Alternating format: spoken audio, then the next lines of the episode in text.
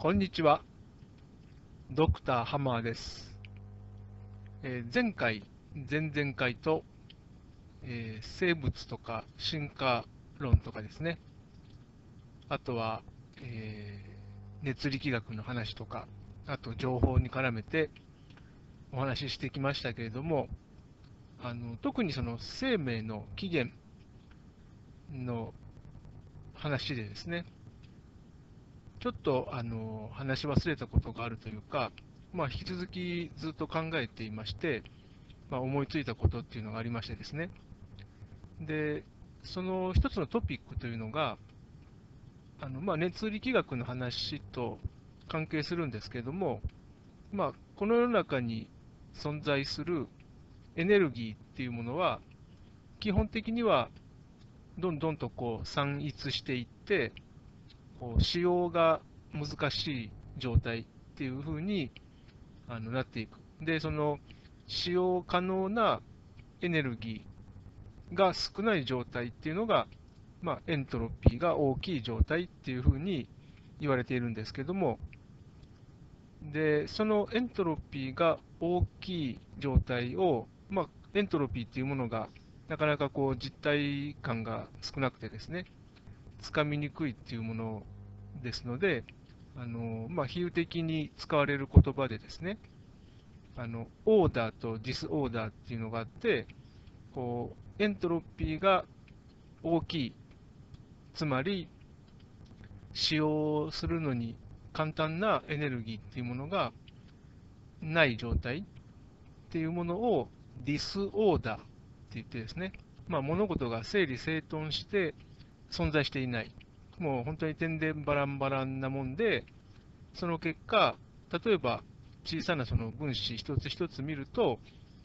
エネルギーというものは保存されますから、持っているはずなんですけども、えーすぐにこう固まって取り出せるような状況にはない。っていうことで、そのエントロピーが大きい状態、つまり使用可能なエネルギーの少ない状態、これを指して、そのディスオーダー、整理整頓されていないとか、まあ、乱雑な状態みたいな形で表現されることがあるんですね。で、あの特にその物理学の観点から、その熱力学の観点から言いますと、こう生物っていうのは、線形的にこうオーダーからディスオーダーに推移していくっていう感じではなくて、まあ、あのもちろん生物が生きている間だけに限られますけれども、ともかくそのその生物っていうその領域内においては、常にそのオーダーですね、その秩序だった状態を維持して、そこからあのエネルギーを自分で取り出して、それでまあ自分を生かすと。で、そのエネルギーを使用した結果、当然その生き物の外側にその使用済みのエネルギーっていうんですかね、あの排出されますので、こうディスオーダーが増すと、エントロピーが増すというようなまあ振る舞いをしていると。ですから、あの物理学者でまあ有名な方、えーシュレーディンガーっていう人ですね、がですね、その表現したのが、生き物っていうのは、その環境がですね、非常にその disorder、乱雑な状態から、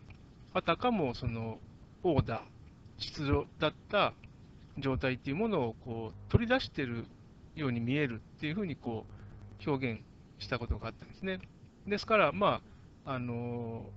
これもちょっと専門的な表現を使うと、こう位相が飛んでいるというか、変化しているっていうんですかね、そのダイメンジョンって言ってもいいと思うんですけども、その物理がこう本当にあの支配しているダイメンジョン、次元があるとして、生物が生きている次元っていうのは、それとはなんか一線を画しているように見えると。っていうようなあの理解の捉えか捉えられ方がですね、まあ、長らくされていたんですけれども、その私が読んでいたそのブログ記事に出てきたですね、そのジオロジスト、地質学者さん曰く、いやいや、そうではなくて、生物っていうものは、基本的にまあそのオーダー、秩秩序だった組織ではありますけれども、その秩序だった組織っていうものが、あのポコッとその本当にランダムな状態から出てきたんではなくて、ある程度、その秩序だった状態があって、そこからあのまた別のその秩序秩序だった状態になったものですから、あの先日お話しした通りですね、この岩とかですね、その岩石の中で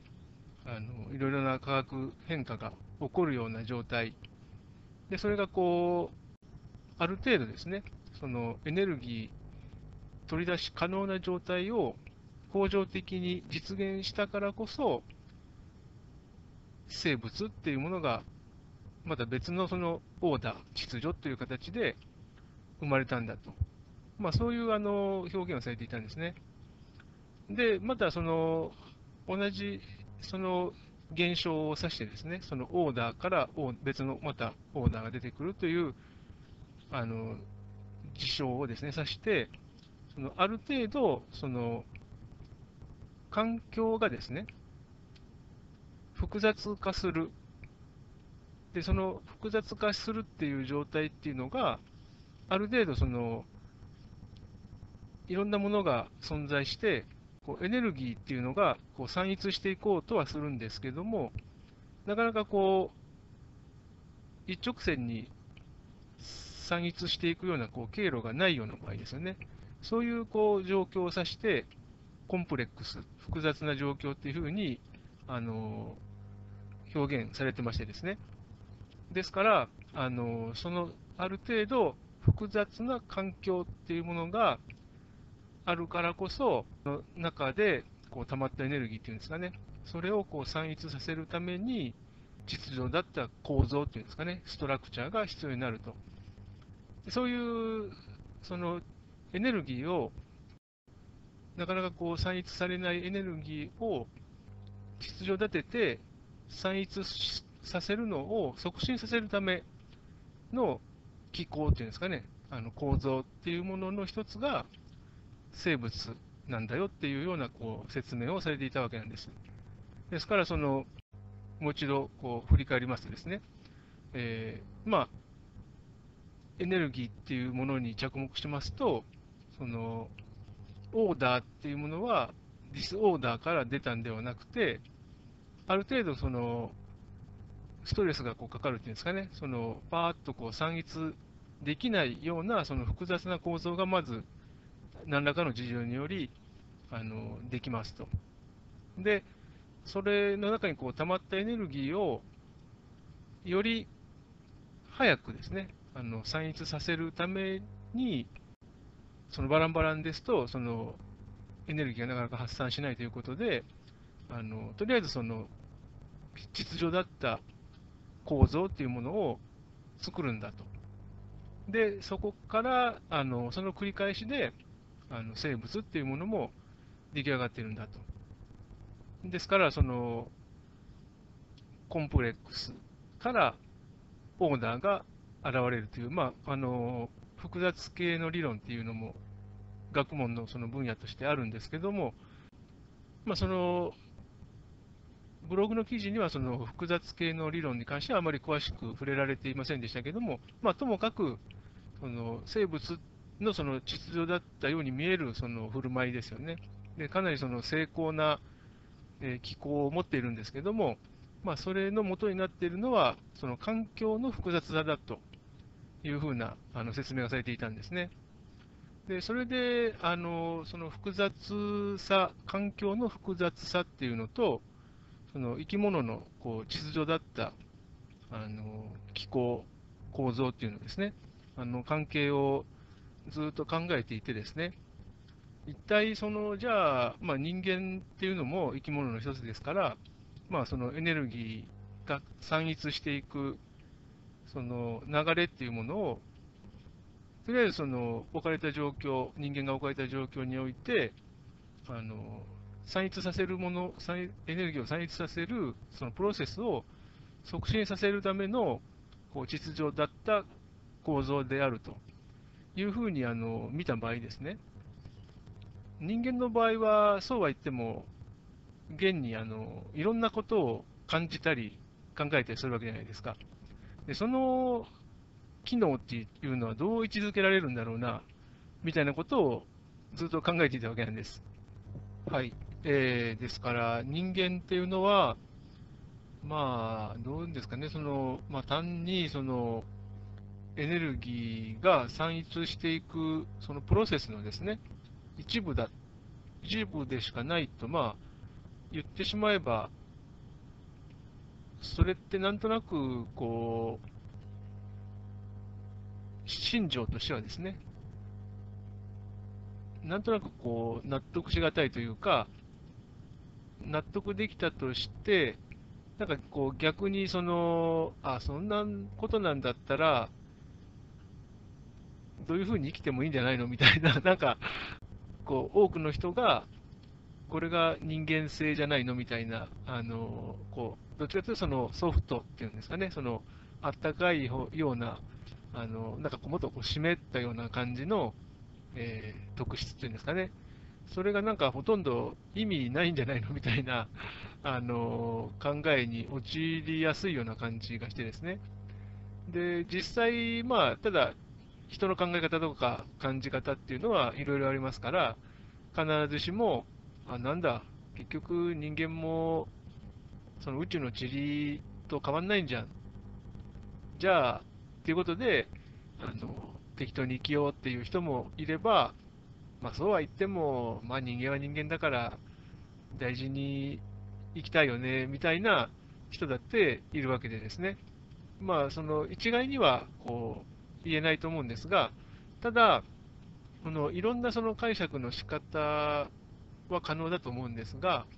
あの考えていてですね、やっぱりその、まあ、エネルギーの話を持ち出すまでもなくですね、まあ、人間っていうのはいつか死ぬわけで、死んでしまえば、まあ、いやまあ、今ではこう焼かれたり埋められたりして、土に帰るわけじゃないですか。そんなことは、まあ、とくの昔に分かっていることだから、まあ、そういうその厳然たる事実を前にして、どう生きるかっていう話はですね、あのずっとこう人類史の中であの続けられてることなのかなということも考えるんですよね。で、それでですね、まあ、その当然、優しい社会シリーズですから、私としては、そのどちらかというと、そのまあ、そのクールなというか、こう冷徹なその理屈っていうんですかね、あのエネルギーが散逸してるだけだよ、その流れの一つだよっていうですね、こととか、あとはまあいずれは死んであの土に帰るんだよ。とかですね、そういうあの厳然たる事実を突きつけられたとしても、やっぱりこう優しくある時間をですね、なるべくこう長くした方がいいんじゃないのかなっていう、そっちの方がこうハッピーじゃないのかなと。ですから、結局その死ぬんだからって言ったって、いつ死ぬか私たちは分からないわけですよね。っていうことは、つまりは、ある程度の時間は、なんだかんだ言いながら生きなきゃいけないわけですね。で、そのなんだかんだの時に、あのもう、どうせ塵なんでしょ、どうせ土に帰るんでしょ、なんでもいいじゃんって言ってやってると、その何でもいいっていう中ではですね、まあ、結構その粗暴な目にあったり、もうそういう可能性がやっぱり高まると私は思うんですよね。ですから、あのまあ、繰り返しますけども、同じような事象に対してもですね、いろんなその認識が、あのその解釈ができるというのが、まあ、人間らしさですから、もう絶対こういうふうに考えなさいみたいなことは、まあ、言ったとしたって無理だと思うんですよね。ではあっても、あのやっぱりこれもまあ歴史が証明しているようにですね、まあ、もちろんその戦争とか戦とか耐えたことがないっていうのも事実なんですけれども、そうは言ってもその戦ってる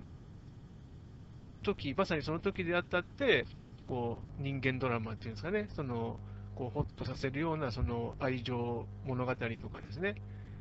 あの敵と味方に分かれてるはずなのに、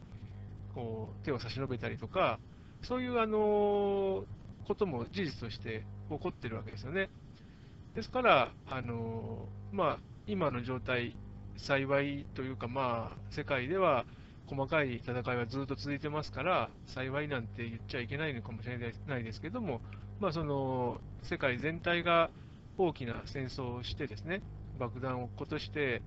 あの何万人とか何百万人とかっていうふうには、そういう戦いは今は、まあ、あの行われていないということ。で、そうはあっても、あの細かい戦いはずっとこう散発しているというか、継続されている場所もずっとあるわけですよね。で、そういう状況である、だからこそ、やっぱり、いつそういうあのよりシビアなですね、